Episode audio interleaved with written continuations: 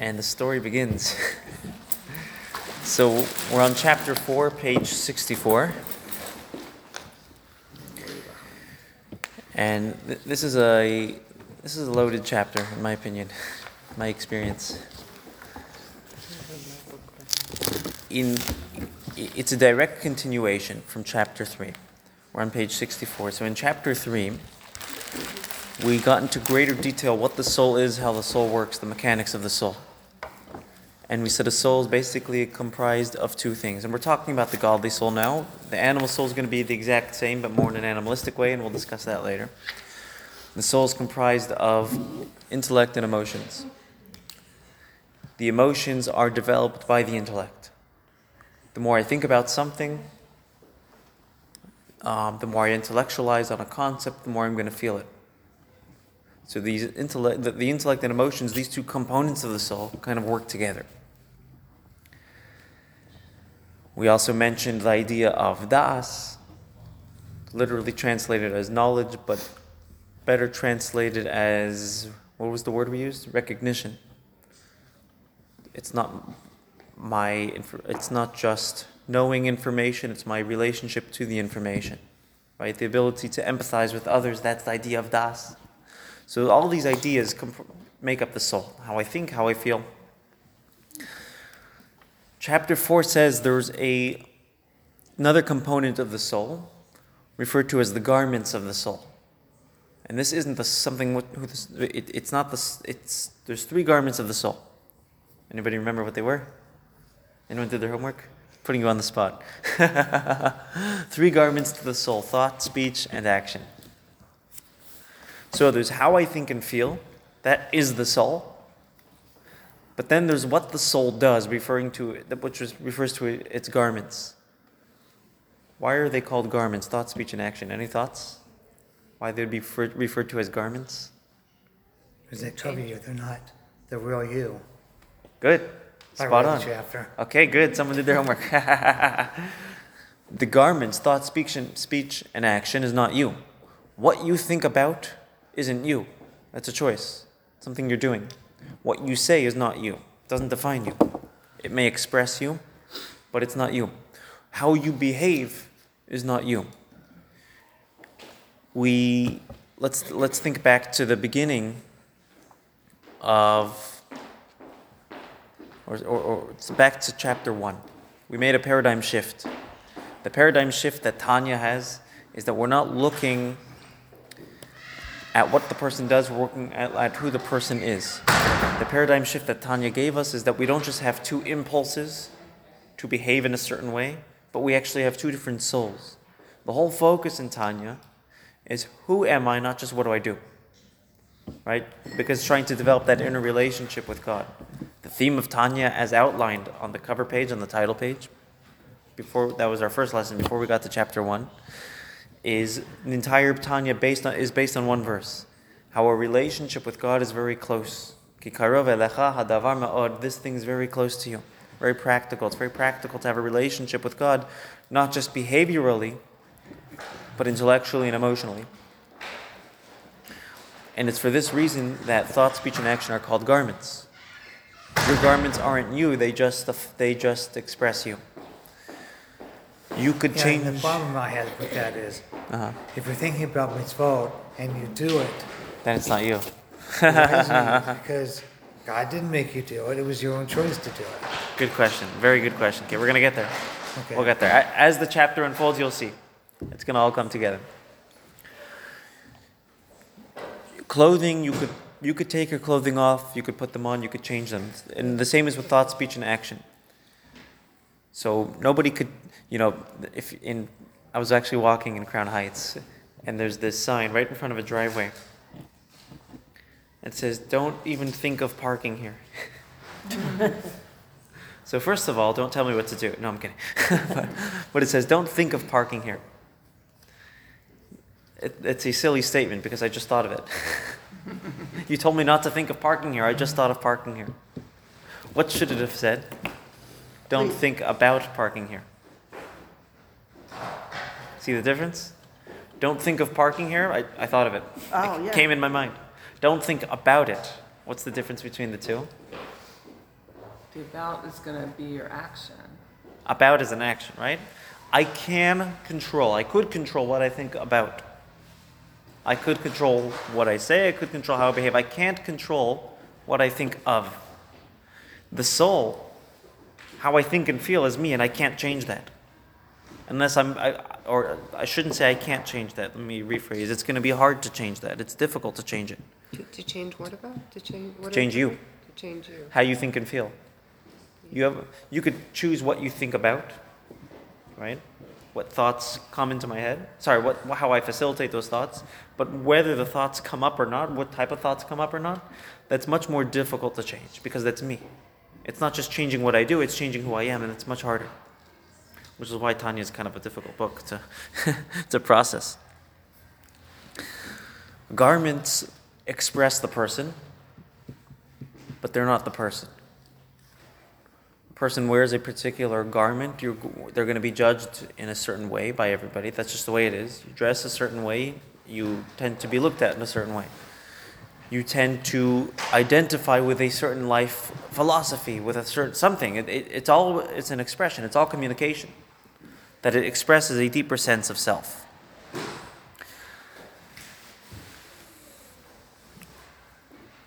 So there's the there two parts of the soul. There's how I think and feel. That's who I am. There's what I say. Sorry, there's what I think about, what I say and what I do, thought, speech, and action. That's not who I am, that's what I do. That's that's basically behavior. All those things are behavior. But it's so hard to separate those two because it's who you are. Like if you tend to insult people all the time, then you're rude. It's I see what you're trying. So to so I so and so good, that's a good example. If I let's say I have a I have bad attitude, right? Yeah. And I tend to offend people. yeah. To change to stop offending people, just to stay quiet, I could do that easily. To look at people at a, in a different light and to appreciate them, that's changing who I am, not changing what I do. That's a lot harder. yeah. And that's kind of the, the goal, you know, a tzaddik. Tzaddik, somebody who totally internalizes the divine soul, is basically working from, on himself from the inside out and will totally change himself. That's not our goal. We're not going to be a tzaddik totally, but we'll try to internalize the divine soul, try to change ourselves to the extent that we could. So, to plug this into our relationship with God, a relationship with God is the, the best way to, to understand a relationship with God is understanding a, a marriage. This is what King Solomon wrote his entire book in the Bible, Song of Songs. The entire book, Song of Songs, is depicting the relationship that the Jews share with God in using the marriage model. And in a marriage, there needs to be both a behavioral connection, a physical connection. There also has to be an emotional, intellectual connection. In other words, being physically present, being emotionally and spiritually present. You know, the, the, a guy, a wife says to her husband, "Why don't you ever listen to anything I say?" And he, he says, "That's a, that's a funny way to start a con- uh, start a conversation." I, I, I messed up the joke. Sorry. Trust me, it was a good one. I have to come better prepared. No, the, the joke was, "Have you been listening to me?" And he says, "Why are you starting a conversation like that?" That's what it was. Okay. Anyways, a person has to be phys- in a healthy relationship. A person has to be physically present. A person has to be mentally and emotionally present, and it's, it's the same with God. We have this relationship, the physical presence, the observance of mitzvahs, but we also have the emotional connection, the love, the fear. That so there's the garments and there's the self. My my intellect and emotions, but then the garments, the behavior, and, and both are important. Back to the rubber band analogy that we gave. You have a rubber band here, you stretch the rubber band. This side of the rubber band represents my emotional, myself, intellect and emotions, my soul. The outside will represent my garments. When I increase in garments, when I increase my behavior, but I'm not feeling it, there's bound to be tension. At some point, I'm going to snap. And the goal of Tanya, Tanya is assuming that we don't need help so much with the garments because, in other words, we know what to do. The Torah tells us what to do. But how do I feel passionate about it? How do I lift up this inside of the rubber band to relieve that tension? That's the whole goal of Tanya. To develop this emotional relationship with God so we could be emotionally and physically present, a healthy relationship. This is a great model for interpersonal relationships as well. The, the Rebbe writes in one of his letters, in his compendium of responsa, I found this fascinating that the whole purpose of Hasidic literature is to be able to serve God with joy. Serve God with joy is, is when I'm comfortable with what I'm doing, I'm comfortable being Jewish. I'm not just behaviorally Jewish, but I feel it emotionally. And I'm not just Jewish by, by because I was born that way, which I, we all are, but it's more than that. It's who I, it, it, it's, I, I actually am passionate about it. In other words, aligning how I behave, how I feel, how I think with my soul relieves a lot of tension. Right? Just like aligning the moon with the sun properly, now the moon will illuminate. But if I'm not illuminating, doesn't mean I'm not Jewish. right? But isn't that leaning more towards a tzaddik point of view opposed to the animal soul? Because when you get to that point where you're all aligned and then, you know, I mean, it's really, I think it's very hard to get there. Okay, so good question. The difference is so a tzaddik will actually get there. We're going to be working on getting there. And our goal is not to get there, our goal is to work on getting there. You see the difference? Mm-hmm. We're, because we're not necessarily meant to be a tzaddik, maybe we are, but let's do one step at a time. Our goal right now is just the journey, the journey itself, in trying to align ourselves as best as we could. Are we going to fail? Yes. Are, is our animal soul going to come and challenge us and derail us? Yes. Are we going to get back on the train and try to develop that passion? Yes. Make sense? Mm-hmm. And the way he words it here, um, let's take a look on the bottom of page 65.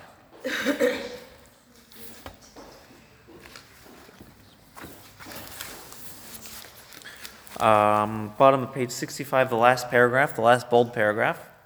Because the person who observes the 248 action related commands authentically, there's 248 positive mitzvahs, there's 365 negative mitzvahs, do's and don'ts, amounting to 613. A person who observes the mitzvahs authentically, authentically is the key word here. How do I do it authentically? In other words, honestly. I don't want to feel like a hypocrite. I want to feel like this is me. Is one who loves God's name and desires to truly be attached, attached to Him. In other words, if I don't really feel passionate about God and I'm doing all these things for Him, how am I going to feel? Empty. I'm going to feel empty. Now, am I actually empty? No. And am I doing something valuable? Yes, but we'll talk about that soon. But in terms of how I f- may feel at the moment, how I feel about the relationship, it, I don't want to feel like a hypocrite. I want to feel like this is me. And it is me because I'm a Jew and I have this soul deep down inside, but I want to feel it. But In on or- a journey, it could be part of the journey to be a hypocrite because you're you're deciding. I mean, you're on the wall, you don't know which way to fall. So, so, so the, the difference is exactly. In other words, a, a Rasha, a person who's totally internalized the animal soul, he's not going to feel like a hypocrite because he's not even going to. He's not involved. He doesn't care. A, a complete Rasha, a, a, a, a the total Rasha who's totally just lost touch with, you know, desensitized totally, which is which is pretty rare, by the way barely experience, doesn't experience any guilt, just does not care. It's very rare. Don't don't worry. but someone like that is just like someone someone like that is just like a tzaddik. Doesn't struggle. Mm. They say tzaddik. Exactly. Right? Exactly. So why? That's why. They they, they, they, they both have something in common. The, the Rasha has a lot more in common with the tzaddik than the beinoni Hmm. While the beinoni has behavioral perfection, internally he's struggling. Yeah. The Rasha does not have behavioral perfection at all, but he's not struggling. He's very comfortable with where he's at. We're talking about a complete Rasha. You, ha- you have different levels of Rasha. You might have a Rasha who, you know, Rasha is not a bad thing. Rasha, we said, I'm, I'm weaning us off the translation of wicked because I think it's a, a damaging translation, a bad translation. Rasha means I lost control. My animal soul controlled me rather than me controlling me. I didn't make a choice. I just live. I live impulsively. Now, a tzaddik might live impulsively also, but at least it's the, his divine Good, soul. Um, but a, a, complete, total Rasha who's totally out of control, totally impulsive, has a lot in common with the tzaddik not struggling. Now, for us, are we a Beinoni? I don't know, but it's not the point. The point is we struggle. Point is we want to do the right thing. We want to be passionate. We feel like it's a challenge, and we, f- we feel this inner tension. Now, are we going to be like the tzaddik? Are we going to totally internalize the, the animal soul, the divine soul? No. Should we have that expectation? As we'll see later in chapter 27, that expectation is very damaging. We should not have a high, we should not have unrealistic expectations. The expectation, though, is I could get some sort of inspiration, some sort of at least a little bit of love and excitement in my Judaism, to be more comfortable with it. Now, as he says here, when I'm passionate about the mitzvahs, when my observance of them is more authentic. Now, conversely, what if I have the passion, but I don't do any behavior, right? It's also not a complete relationship.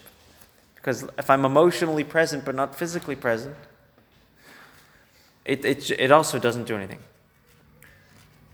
The second line on page 66, on the top, it's impossible to truly attach yourself to God without observing the 248 commands, which are referred to as the organs of the king. So, on the one hand, if I'm doing commandments, but I'm not passionate, I'm, on, I'm not being authentic. If I'm being authentic, I'm passionate, but my passion is not leading to any practical behavior, I'm also not being authentic.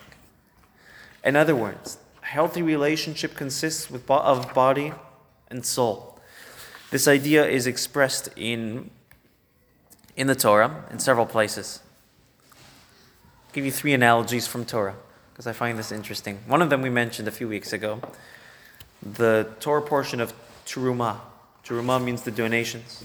The donations that the Jews were giving uh, for the construction of the temple, of God's home. God says, V'yikchu li Terumah.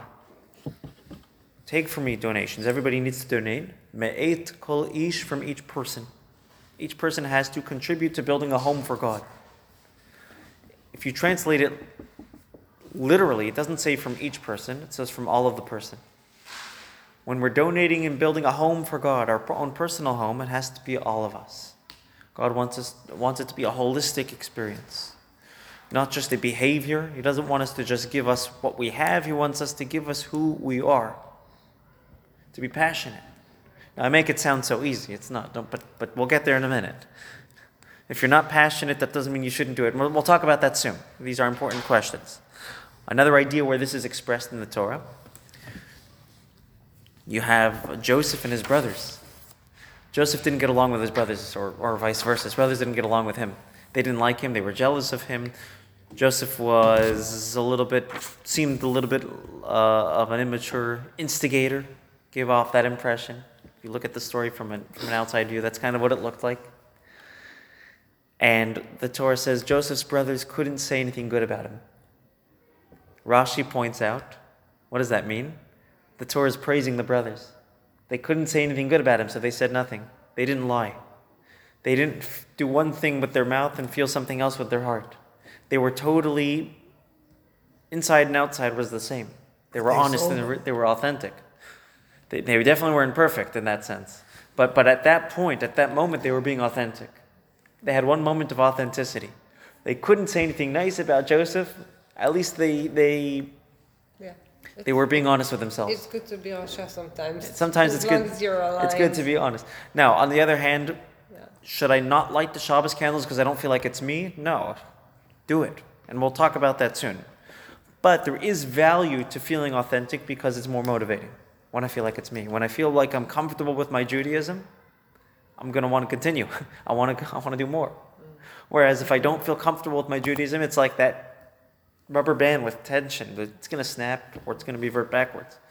Another place in Torah where this is um, discussed, where, where this is expressed, the Aron, the ark in the tabernacle and in, in the Beit HaMikdash, in the Holy Temple.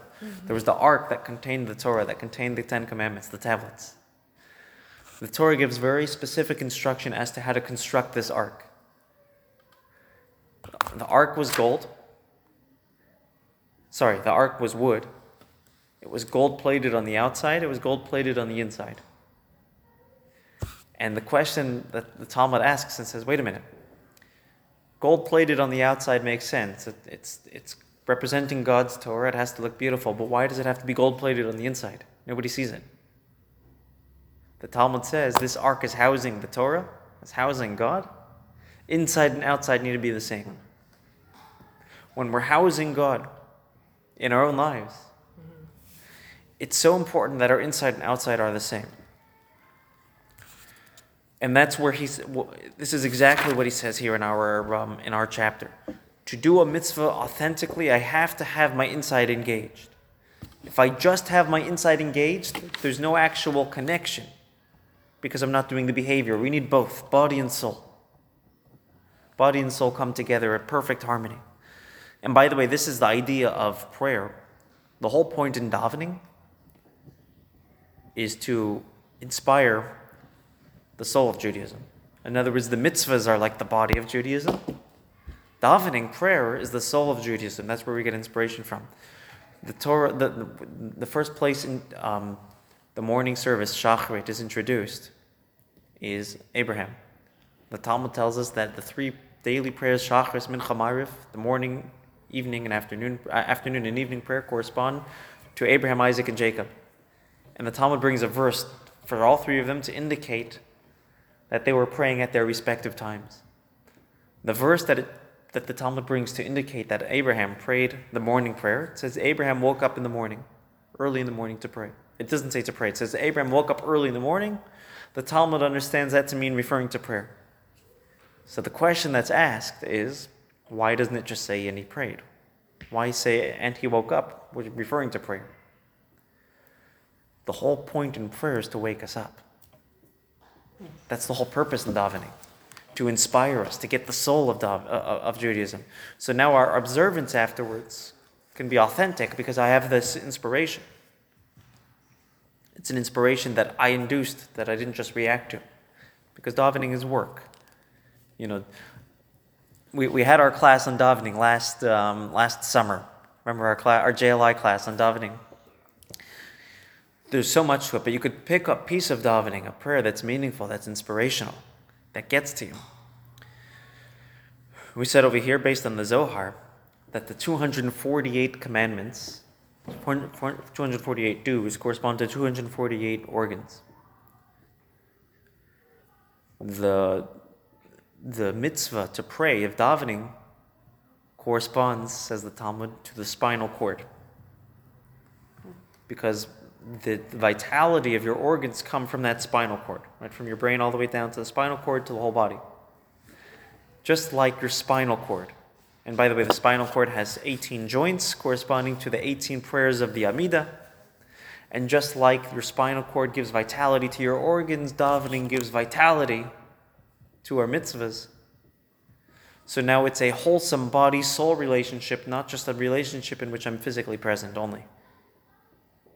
And how do you really get there to the davening, to it really lifting you and not just, especially when you don't speak Hebrew and you're just reading English interpretations and you're there and you're trying to daven, you feel that you're in a godly place and it's part of it, but you really don't understand, you know, where what you're I mean, you understand, I understand somewhat, like, you know, davening on Shabbos. And, but, I mean, you know, for Yom Kippur and Rosh Hashanah, and how do you get there? You're right. It, it, it's a life, it's work. Even somebody who grew up in Brooklyn, New York, in a Hasidic community, is going to have to uh, work on their davening. Because it, it doesn't just, it, it's work. Davening is referred to, it, it says in, in the Zohar that the time of prayer is the time of war because it's work. Is it, uh, can it be more meaningful to just like pick a prayer that you want to focus on and just like work on that one prayer? Yeah, exactly. so like you don't have to do everything. Like if like you really want to understand a particular prayer, I'm- and I'm people glad you are on like that. page five hundred and twenty-seven, and you're on page fifty. so that that's another thing. You can, you can go on your own pace. Right. You know what Hasidim used to do? Hasidim of yesteryear. They, their entire siddur was full, the pages were all folded and crinkled. Because they would fold the page and they say, Now I know for tomorrow, this is the prayer I'm doing today. Now they dove into the whole book, they did the whole service, but there's one section where they put particular focus on a day and that they tried to make meaningful and that tried to glean inspiration from. You know, it could be something starting with the, the, the Modeh Ani you mentioned a few weeks ago. You know, something, something small, you know, appreciating my life in the morning. It could be little nuggets of, it doesn't have to be all or nothing. 100%. And even during the service, if you fall a little bit behind, that, that's okay. Right. When the, the it's a good thing. you don't, don't, don't, don't- you don't have to keep up. Th- There's a, there's a, a gentleman who comes to shul here on Shabbos sometimes. Oh, you know, uh, John. Yeah, John. Okay, Yeah. John, if you're listening to this recording, we're talking about you. Yeah. He says, there was a, a, a rabbi visiting in town, and he says, I wish I could daven as fast as you. And the rabbi says to him, I wish I could daven as slow as you.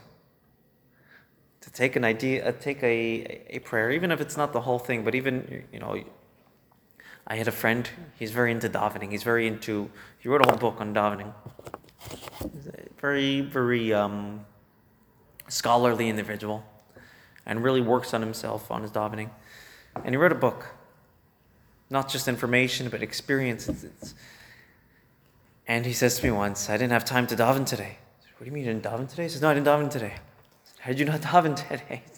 He says, I said the words, I just didn't have time to daven today. Oh, there's the idea, there's, it's important to say the words. It is. But there's also, it's important to take one point, one part, and, and make it meaningful. So for me, it really hits home because as a teacher, you know, I have one student who unfortunately got very ill and he doesn't have all the mental capacity that he had when I started teaching him. So Sharon Cohen and I are working with him on, like, she's teaching him the prayer so he knows, he relearns what it sounds like, but then I'm working on what does it mean? You know, what are the the words soul that you're behind it. saying? And he's not going to do the entire service for his bar mitzvah. We picked like three prayers. so you'll like that- this. That are meaningful, that the rabbi felt would be meaningful, and he's exploring those prayers. So y- you'll like this. Jump to page 434, chapter 38. This is interesting.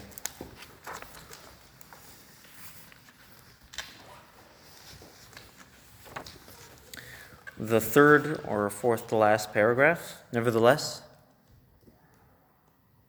on 430, 4, 434. Nevertheless, all of the above emphasis on, prac- on the practical component of a mitzvah doesn't mean that attentiveness is unimportant. So, up until this point, the Tanya was elaborating on the port- importance of the physical part of the relationship, the observance, but that doesn't mean intention, passion is unimportant, for it has been said, and this is based on a, a, a statement from Kabbalah, that prayer or other blessings without attentiveness, kavana, passion, interest, if you will, are like a body without a soul. They come hand in hand. Body and soul need to come together. So the mitzvahs are like a body, and the prayer that we have and the passion, which is supposed to inspire us and give us passion for, for mitzvahs, are like the soul. And when we have them both together, our relationship with God is authentic. Our relationship with God is inspired. Our relationship with God is, is deep and meaningful. If I just have the passion, but it's not leading to any mitzvah, it's not leading to any behavior, it, it's like, you know, stop with the God says, you know, stop with the romance. you know, I need you to, I need this from you. I need you to do the mitzvahs. And if a person is just doing mitzvahs, that it's beautiful, but it's important to be inspired as well.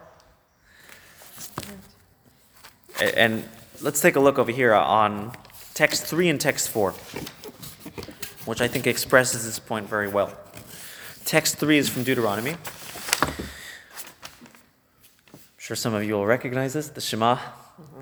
We say, Hear, O Israel, the Lord is our God, the Lord is one, which is supposed to inspire us with passion. Thinking about the greatness of God, the oneness of God, and the relevance of God leads to, and you shall love your Lord, you shall love God, ve'ahavta. But then, right after, and you shall love God, that same paragraph starts discussing mitzvahs. You should love God with all your heart, all your soul, with all your means, and these words which I command you on this day. The love is supposed to lead to commandments, supposed to lead to behavior. Love is a function at the end of the day. As important, however important inspiration is, passion, love, or whatever we want to call it, interest, all of these things are important, but are a function, are an engine behind behavior to motivate our relationship with God so it's deep and meaningful. Mm-hmm. It's not the relationship, it's what motivates the relationship. Let's take a look at text 4. Text 4 is an excerpt from a book called Likutei Torah. Likutei Torah is a compilation of teachings of the author of Tanya, but a different book. So, in one of his other books, he says, And when a person becomes inspired with love to the Creator, he should not remain in that state without doing anything about it. As if the purpose of life is just to feel a bit of love. Right? I'm inspired. I'm a good, right? I did what I needed to because I'm inspired. No. Do something with the inspiration. The main purpose is to bring God into the lower realms, into our world, through behavior, through mitzvahs. This is the purpose of creation. The purpose of creation is not just to be passionate about God, because you didn't have to come down into this world. Your soul could have stayed in heaven where it was a lot more passionate beforehand. The purpose is to actually, the passion is just a function to motivate and to make the relationship itself, which is the behavior, more meaningful. You got a question? Before you can do actions, you have to have faith. Right? Yeah. So why is it wrong to have the faith before you do the action? Faith and passion are different. The faith is the faith is kind of there. And the proof is you opened up the book. and you want to do it. It's just the problem isn't lack of faith. The problem is like we, we said last week that according to many biblical commentators, there's no mitzvah to have faith because you don't have a choice. You have a soul, your soul believes, you have the faith. The problem is we're not we're disaligned and we don't emotionally or intellectually connect with the faith. So what we're saying is okay, you have the faith. You know what you need to do. You're just not feeling it. Okay, so do what you have to do, but let's get ourselves to feel it because it's important to to that's part of being a house for God is to be totally present in all on all levels. So I think sometimes we do actions because somebody told us, like, oh, you should you should participate in this mitzvah day that we're having, and then you go the opposite way and like, well, why and what's the purpose of it and what for? And so I think it could go either way, Zach. In other words, faith, a person should have the faith. A person should have, at the end of the day, if God wants something from us, our own feelings should inspire that, but our own feelings shouldn't get in the way. You know, when, when, when a person's spouse wants something from them, well, I don't feel like it. No. You feel like it, you don't feel like it. Your spouse asks something from you, you do it. Now, how am I going to get more inspired? You could go to your marriage and family therapist and you could work on that. I, but that doesn't mean you don't do it, right? And it's the same thing with our relationship with God. He asked us to do something. Now, I don't believe in him. Doesn't matter. He asked me to do it. I'm going to my marriage and family therapist, which is the Tanya, and it's going to help me inspire and develop my soul and, help align myself so I can have that relation. Does that make sense? In other words, that is faith. It's just not feelings. But faith can be something you have to search for. And if you're a non believer and you're trying to become a believer, faith will come over time. You may not be have faith when you first start. You may not feel the faith. You may not feel the, The, faith. but the fact that you're you want to be a believer, isn't that faith already? Isn't that an indication that there's something there? Right? When a couple comes to their therapist, the assumption is that they want to work on this. There's something to work with. It's the same idea with God. I want it. I'm having trouble in my relationship with God. Right? We all do, especially when He disappears on us. And the Tanya's trying to somehow help us develop this relationship deeper. But the fact that I opened up the book and I'm interested, I, I believe in myself. I believe that there's, there's hope. I do have faith. The problem is I don't feel the faith, and that's what you're right. That's what we're trying to do to to to get ourselves to feel it. If we don't feel it, it's not fair to, to let us to, to let it get in the way. It would be doing ourselves a disservice. It wouldn't be fair to God. It wouldn't be fair to anybody to not do something just because I don't feel like it. Right? Uh, to, to, to answer your question in a little more detail, let's take a look at text one from the Talmud. It's an excerpt from the Talmud. The Talmud says, Should a person do something if they're not interested? I'm not interested in Judaism, I'm not interested in studying Torah, and if I do study Torah, it's going to be for my own selfish motives. Maybe I shouldn't be doing it, right? I'm hypocritic. And here's what it says A person should always involve themselves in Torah and mitzvahs, even without intent, even for the wrong reasons, even if there's ulterior motives, because through lack of intent will come intent if I get myself involved, the passion will come. Now, the Tanya approach is kind of the other way around. We're trying to start from the inside out, not so much the outside in, but they're both important. Sometimes just getting involved, sometimes just doing it gets us there. Behavior motivates passion. The, the Rebbe takes it a step further. And for those of you who are very familiar with Hebrew, it will make this easier to appreciate. If you notice, there, there's the bold word here on our, on our text here, on text one. It says, mitoch shelo lishma. Through doing it without intent will come intent. The word through doing it without intent literally means what's mitoch? Inside. Within. Within doing it without intent exists the intention. Deep down inside, the passion is actually there. It's kind of just hiding. It's kind of just disappearing, but it, but but or, or faded, desensitized. We're not sensitive to the faith that we already have to this, because look, we said last week we all have that soul. It's there. How aware of it am I? So that's where the idea of da'as comes in. Recognition, the idea of connecting to these ideas, of making them personally relevant and meaningful. But it's there. To make my relationship uh, so I'll give you a story that, that, that will kind of illustrate this idea. My father in law has an old buddy from Montreal. My father in law's from Montreal. This is years ago. And this guy was getting more interested in exploring his Judaism. My father in law buys him a pair of tzitzis, tzitzit. And he starts to put them on, he starts to wear them. And couple weeks later, my father in law sees him, and he was wearing the tzitzis for a while. He's not wearing them anymore. My father in law says to him, what, what happened? What happened to the tzitzis?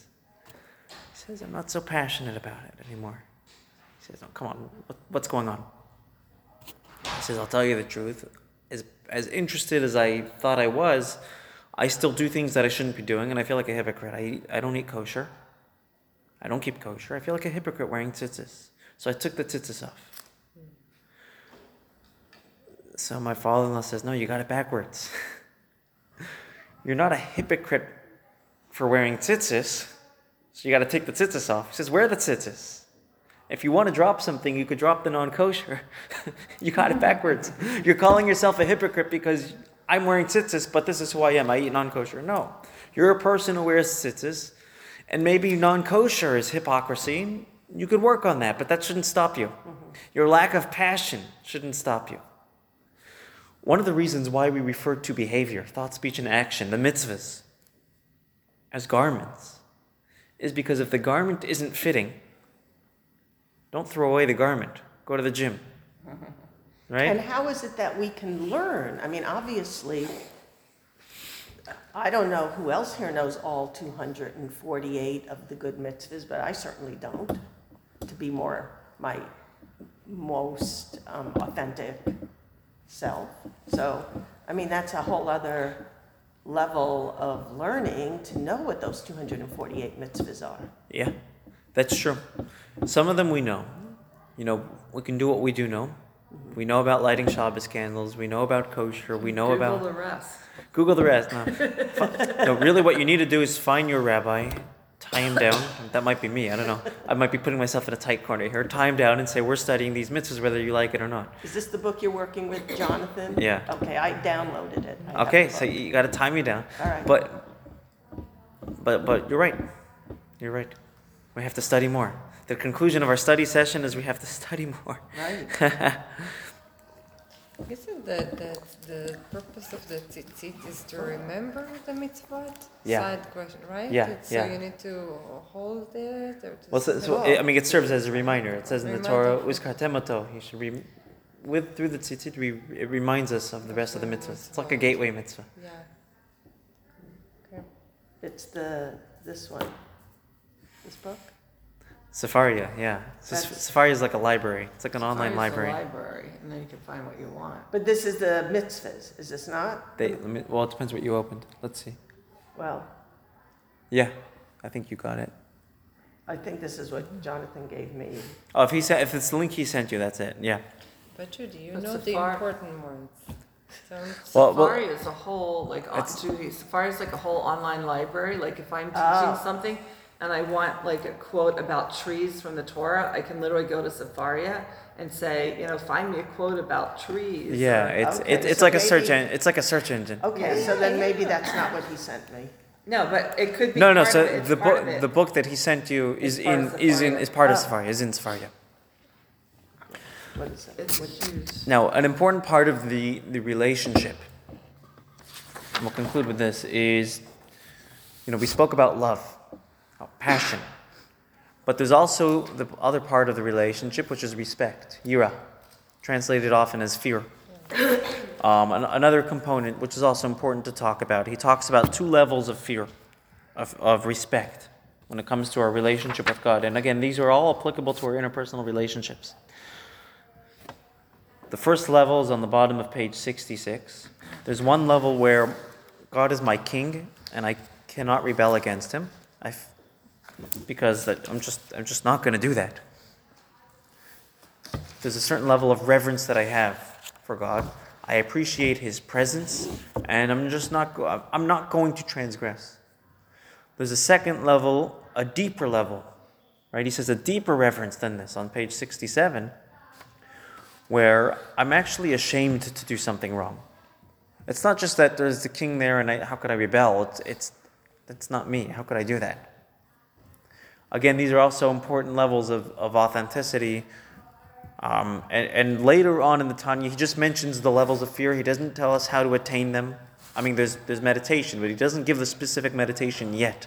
When we get to the chapters in the 40s, he gets to different med- specific meditations for love, for fear. Right now, we're kind of just setting the, the stage to know what, how the soul works, the meditation, the garments of the soul, and, and, and, how, that, how that all works. I think it's important to point out that amongst the different levels of fear, he never mentions fear of punishment. Because in Hasidic liturgy, that's not really fear. That's not called fearing or respecting God. That's more self centered. I don't want to do this, I'm going to get hurt. It's, it's not something that's really. Now, reward and punishment is a reality. It is one of the fundamental principles in Judaism. But in Hasidic literature, it's not a focus because it's kind of focused on ourselves, not our souls, not our mission, not our purpose, not our relationship. In Hasidic liturgy, it's, it, it, or liturgy, literature, sorry, the focus is relationship focused, not self oriented. So fear of punishment is not it's not like a, a thing. You know, God's going to strike me with lightning, whatever it is. It, the, the, it's more of a respect and a reverence, and those are the two levels of reverence that he mentions. Oh, so there's no fear of punishment. It exists, it's not discussed, because it's not a focus. But, in other words, if punishment is going to stop you from sinning, that's a beautiful thing. Because it says, right, the fathers ate uh, uh, Yeah, yeah, no, no. Punishment is it, it's a reality, and there is fear in the punishment. If that's what stops somebody, it, it, beautiful, good. If it gets you to not do something you shouldn't do, but it's not something that's elaborated on in Tanya or in Hasidic literature because the focus Because if I fear punishment, I, I'm kind of just focusing on myself. Like you said earlier, the, the focus is joy. And Exactly. It seems like punishment's the Yeah. complete. Exactly. Well, sa- same idea. And if you have joy, then there's no reason to be punished. Well, exactly. The, so the focus is really on the relationship. The relationship, a big part of the relationship is behavior, but an inner component of the relationship is also love, but also respect. And these are the two levels of respect, of reverence. And all these things will help us and contribute to our joy, to our comfortability in our Judaism. Right. By the way, we, we don't believe in hell, right? Or do we? Go ahead. I know, uh, like I hear from my Christian friends that if the, the priest tells them that if you don't turn to Christianity, you go to hell. And she asked me if there's something like that. He- he- said, no. Okay, good question. We're go- so we're going to talk about this in chapter 8, chapter 7, chapter 8. We do believe in hell. It's not the Christian Hollywood version of hell. Yeah. where there's a devil there with fire that in, short in, Eng, in english we call hell purgatory which means purging. It's a cleansing process. Hell is a cleansing process. You got to go you got to before you meet your creator you got to be clean. You got to be scrubbed. And when you're scrubbed right when i know i put my baby in the bath and you scrub her and she's fidgeting around. She doesn't like it. It's uncomfortable but it's cleaning so in Christianity, they see hell as a destination and they see it as the experience itself, that oh, it's going to be uncomfortable. In Judaism, it's a cleansing process. And we'll talk more about that in chapter 8. Interesting. Okay. Good question, huh? Okay. That's my story and I'm sticking to it. Oh. Um, two unrelated questions.